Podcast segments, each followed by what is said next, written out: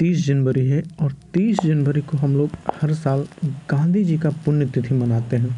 जी, गांधी जी का पुण्यतिथि इसलिए मनाते हैं कि तीस जनवरी 1948 को ही एक भारत का ऐसा व्यक्ति है ना जो हमारे अहिंसावादी गांधी जी का हत्या कर दिया, नाथूराम गोडसे, है ना, तीस जनवरी को ही।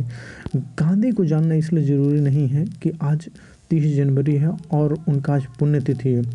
बल्कि इसलिए भी जानना ज़रूरी है क्योंकि गांधी अपने आप में एक दर्शन है, एक मतलब विचार है, एक आइडिया है। गांधी अपने आप में एक युग है है ना?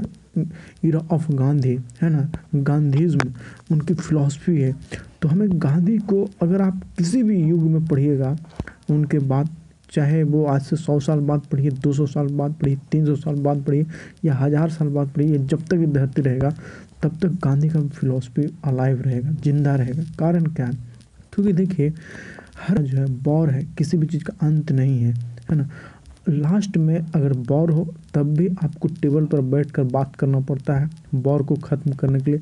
अगर आपसे किसी से दुश्मनी हो जाए, तब भी आपको एक न एक दिन उसके साथ मिलना पड़ता है।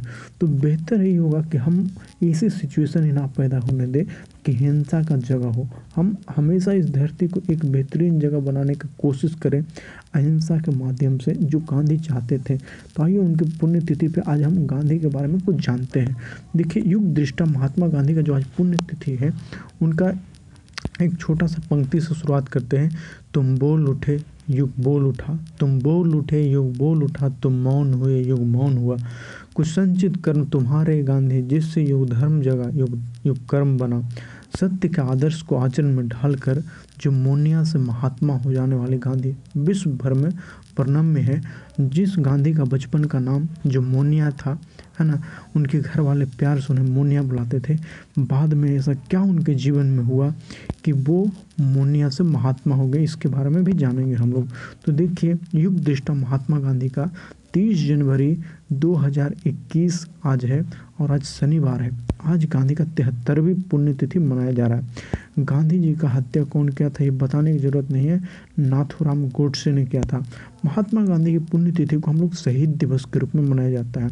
यहाँ पर एक बात और भी याद रखना है कि 30 जनवरी के साथ साथ हम लोग भारत में 23 मार्च को भी भारत में शहीद दिवस मनाते हैं। तेईस मार्च को जानते हैं, भगत सिंह, राजगुरु, सुखदेव, तीनों को फांसी पर लटका दिया गया था, है ना? भले ही उनका रास्ता गांधी से अलग था, लेकिन उनके विचार गांधी के विचार से अलग नहीं थे। वो भी चाहते थे कि भारत एक आज़ाद मुल्क बने, भारत एक ऐसा मुल्क बने जिसका दुनिया में नाम रोशन हो, अपना परचम हो। वो वैसे गांधी भी चाहते थे, है ना? तो आज गांधी के ऊपर ही ज़्यादा बात करते हैं। सत्य और अहिंसा के आदर्श के साथ साथ कार्य कर उन्होंने देश के स्वाधीनता संग्राम में अपनी भागीदारी दी। महात्मा गांधी व्यवहारिक और कर्मठ व्यक्ति थे। किसी अन्य को कोई मार्ग सुझाने से पूर्व वे स्वयं उस मार्ग पर चलना श्रेष्ठकर समझते थे, ताकि किसी अन्य व्यक्ति को उनके जगह पर दुख उठाना ना पड़े। महात्मा गांधी अपनी माँ से प्रभावित थे। उन्होंने उस शिक्षा के लिए बाद में लंदन गए। महात्मा गांधी उच्च शिक्षा के लिए लंदन गए। लंदन कहाँ है बताने की ज़रूरत नहीं है। ब्रिटेन का राजधानी है है ना? और उस समय देश में ब्रिटिश हुकूमत था। तो लोग यहाँ से ब्रिटेन ही जाना पसंद करते थे उस शिक्षा के लिए।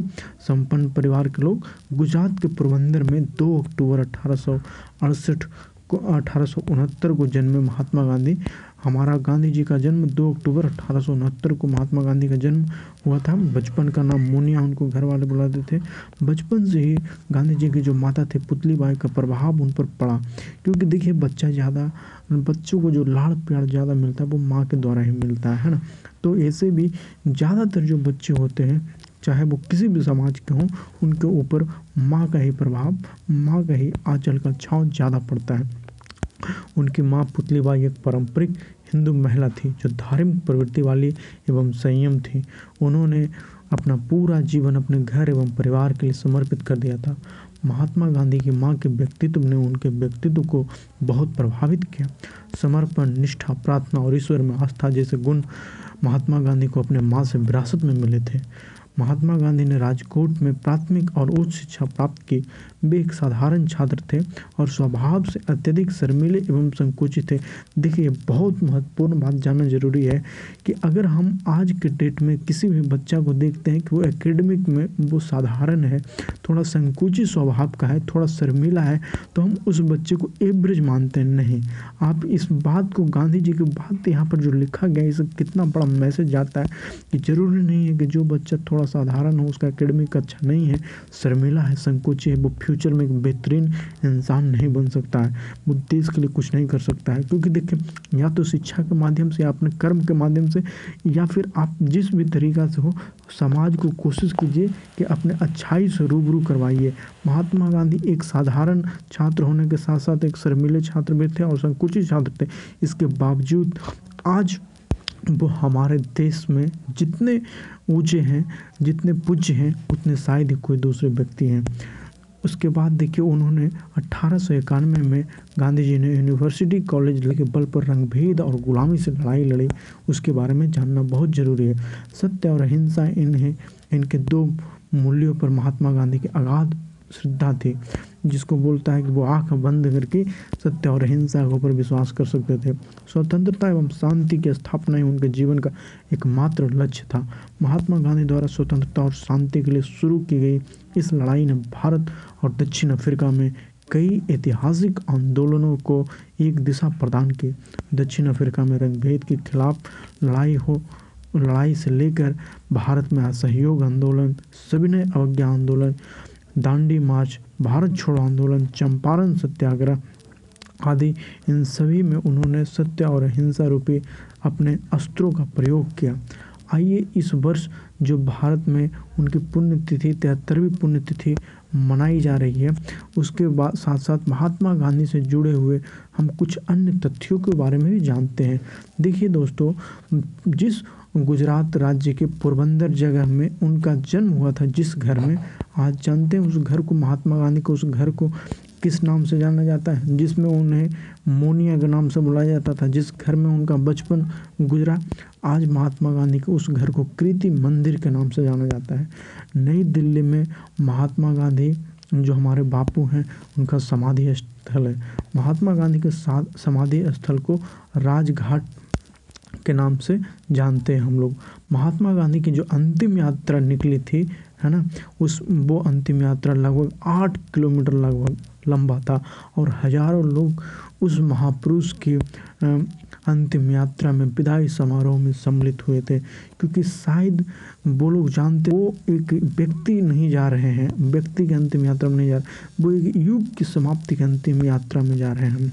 लेकिन गांधी का युग तब तक सब ख़त्म नहीं होगा, जब तक गांधी के विचार आने वाले भारत के नस्लों में, पीढ़ियों में रग रग में उनका विचार बहता रहेगा। तब तक महात्मा गांधी को पाँच बार नोबेल शांति पुरस्कार के नामित किया गया, जो नॉर्वे सरकार के द्वारा या नॉर्वे देश के द्वारा विश्व में हर साल नोबेल पुरस्कार दिया जाता है। जिसे बोला जाता है कि समाज क्षेत्र में, समाज कल्याण में या मानव कल्याण के क्षेत्र में किए गए बेहतरीन कामों के लिए दुनिया में सबसे बेहतरीन पुरस्कार है तो वो नोबेल पुरस्कार है। नोबेल पुरस्कार को नामांक, नामित में देने के लिए जो शांति पुरस्कार है, उसमें गांधी जी को पाँच बार नामित किया गया था। सोचिए कितनी बड़ी बात है किसी व्यक्ति को तो पूरे जीवन में एक बार भी मौका नहीं मिलता है देने के लिए। लेकिन आपको जानकर सबसे बड़ा आश्चर्य ये होगा कि जब गांधी जी को अंतिम बार नोबेल पुरस्कार देने के लिए नामित किया गया था तो जानते हैं वहाँ पर जो जूरी था, उसमें जूरी के कुछ सदस्य यहाँ तक सहमत हो गए थे कि गांधी जी को नोबेल पुरस्कार देना चाहिए। लेकिन हुआ क्या कि गांधी जी का हत्या हो गया। लेकिन अभी देखेंगे कि नोबेल प्राइज़ जितने भी लोगों को मिला है वो जीवित लोगों को मिला है, मृत लोगों को नहीं मिला है। तो वो चाहते थे कि अगर हम मृत हैं तो भविष्य बन जाएगा कि हमको किसी और व्यक्ति को भी देना पड़ेगा। इसीलिए वो मन मार कर रह गए, जबकि उनके जूरी में से कुछ सदस्य ये भी चाहते थे कि गांधी को मरणोपरांत नोबेल पुरस्कार दिया जाए, है ना? तो यही कारण है कि गांधी को अंतिम बार अगर उन्हें गोली नहीं मारा गया होता नाथूराम गोडसे के द्वारा तो शायद उन्हें भी नोबेल पुरस्कार मिल जाता। खैर, वो जिस नोबेल पुरस्कार उसे उनको सम्मानित होना चाहिए था, आज हमारे नज़र में लगता है कि उस नोबेल पुरस्कार से हमारे गांधी जी का, हमारे बापू का कद कई गुना ज़्यादा है। देश भर में शायद उस पुरस्कार के सामने गांधी जी का कद छोटा पड़ जाता। या देश भर में तिरपन बड़ी सड़कें सड़कें और दुनिया के प्रमुख देशों में अड़तालीस सड़कें ऐसी है जो गांधी जी के नाम पर है। सोचिए, एक अपने आप में एक बहुत बड़ी बात है। मदुरई के गांधी संग्रहालय में बापू के जो अवशेष हैं, वो सुरक्षित रखे हुए हैं। महात्मा गांधी के एक अध्यापक आयरिश थे, है ना? तो आयरिश रहने के कारण वो वो आयरिश शिक्षक का महात्मा गांधी के जीवन पर प्रभाव पड़ा। यही कारण है कि जब गांधी जी जब अंग्रेज़ी बोलते थे तो उनके प्रोनाउंसिएशन में, उनके उच्चारण में आयरिश लैंग्वेज का आयरिश भाषा का प्रभाव दिखाई देता था। आयरिश स्टाइल का जो प्रभाव है, शैली का प्रभाव दिखाई देता था। पत्रों के माध्यम से गांधी जी विश्व के प्रसिद्ध व्यक्ति जैसे जो रूस के प्रसिद्ध दार्शनिक लियो टॉल्स्टाय थे। हमारे दुनिया के विश्वविख्यात जो साइंटिस्ट, वैज्ञानिक अल्बर्ट आइंस्टीन थे, है ना? और दुनिया के सबसे कुख्यात लोगों में से एक हिटलर, जो एडोल्फ हिटलर, जो जर्मनी का तानाशाह बोला जाता है, और अमेरिका के बेहतरीन एक्टर चार्ली चैपलिन।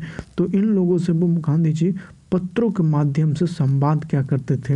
अभूतपूर्व क्षमताओं के धनी मानवता का संदेश देने वाले महात्मा गांधी ऊपर से बेहद साधारण दिखाई पड़ते थे, पर उनके आंदोलनों ने विदेशी ताकतों की जड़ हिला दी।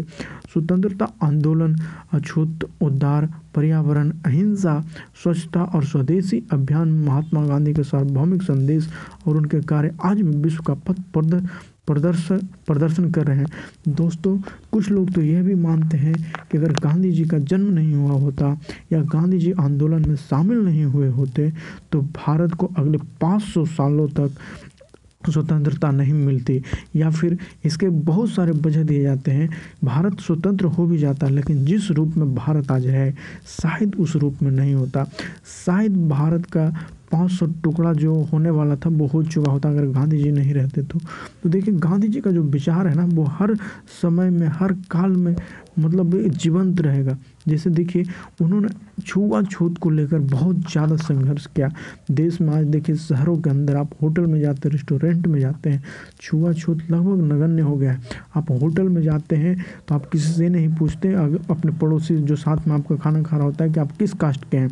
आप होटल में रूम लेते हैं तो ये नहीं पूछते हैं कि ये किस कास्ट का ऑनर का होटल है, है तो उनका लगाव आज देखिए क्लाइमेट चेंज की बात हो रही है पूरे दुनिया में, पूरे देश हैं, जितने भी देश हैं जो अपना कार्बन फुटप्रिंट कम करने की कोशिश में है, लगा हुआ है ना? ताकि हमारा धरती का तापमान नहीं बढ़े। आज से सोचिए, गांधी जी तिहत्तर साल पहले जीवित थे। उन्होंने पर्यावरण के प्रति कितना बड़ा संदेश आज मानवता के लिए सबसे बड़ा जो संदेश है, अहिंसा है। चाहे आप किसी भी देश में देखिए, है ना? चाहे किसी भी चीज़ के लिए लिए देखिए, जो शक्ति प्रदर्शन है पावर स्ट्रगल जो पूरे वर्ल्ड में चल रहा है, देश के अंदर चल रहा है कास्ट के अंदर चल रहा है क्लास के अंदर चल रहा है रिलीजन के अंदर चल रहा है है ना? ये सारा चीज़ या फिर इंटर कंटिनेंट जो चल रहा है, इस सभी जगह आपको अहिंसा ही एकमात्र ऐसा रास्ता दिखाई देता है, जिससे हम लोग दुनिया में शांति स्थापित कर सकते हैं। आज देखिए, शहरों में पॉल्यूशन लेवल बढ़ते जा रहा है। हमारे देश की जो राजधानी है, दिल्ली है, हर साल ठंडे में वहाँ पॉल्यूशन लेवल बहुत ज़्यादा हो जाता है। तो उनकी जो स्वच्छता का, जो स्वच्छता का जो उनकी सोच था, विचार था, वो भी कहीं ना कहीं आज गांधी को हमें याद करने पे मतलब मजबूर कर देता है है ना? वो स्वदेशी अपनाने के लिए बात करते थे। आज से सोचिए, सत्तर साल पहले, है ना? लेकिन आज हमारा भारत सरकार है, जो आत्मनिर्भर भारत की बात करते हैं, है ना? मेड इन इंडिया की बात करते हैं, मेक इन इंडिया की बात करते हैं तो देखिए कहीं ना कहीं क्या है कि हम अपने आप को एम्पावर करें। एक गांधी का जो आइडियाज़ था, आपको समाज के हर वर्ग के लोगों के लिए उतना ही महत्वपूर्ण है जितना सिर्फ़ गांधी का विचार, गांधी के लिए महत्वपूर्ण था। ठीक है? तो दुनिया के लिए इसीलिए गांधी को याद रखना ज़रूरी है कि सिर्फ़ वो एक अहिंसावादी नेता ही नहीं थे। अहिंसावादी ही इंसान नहीं थे। उनकी जो सोच थी दूसरी चीज़ के प्रति, है ना? अनटचेबिलिटी के प्रति थी इन्वायरमेंट के प्रति थी, है ना? आपका स्वच्छता के प्रति थी, है ना? स्वदेशी के प्रति थी। वो हम लोगों के सोच से कई गुना ज़्यादा है। तो इसी के साथ जो गांधी का ऊपर जो ये बात विचार कर रहे थे, उसको समाप्त करते थैंक यू सो मच जय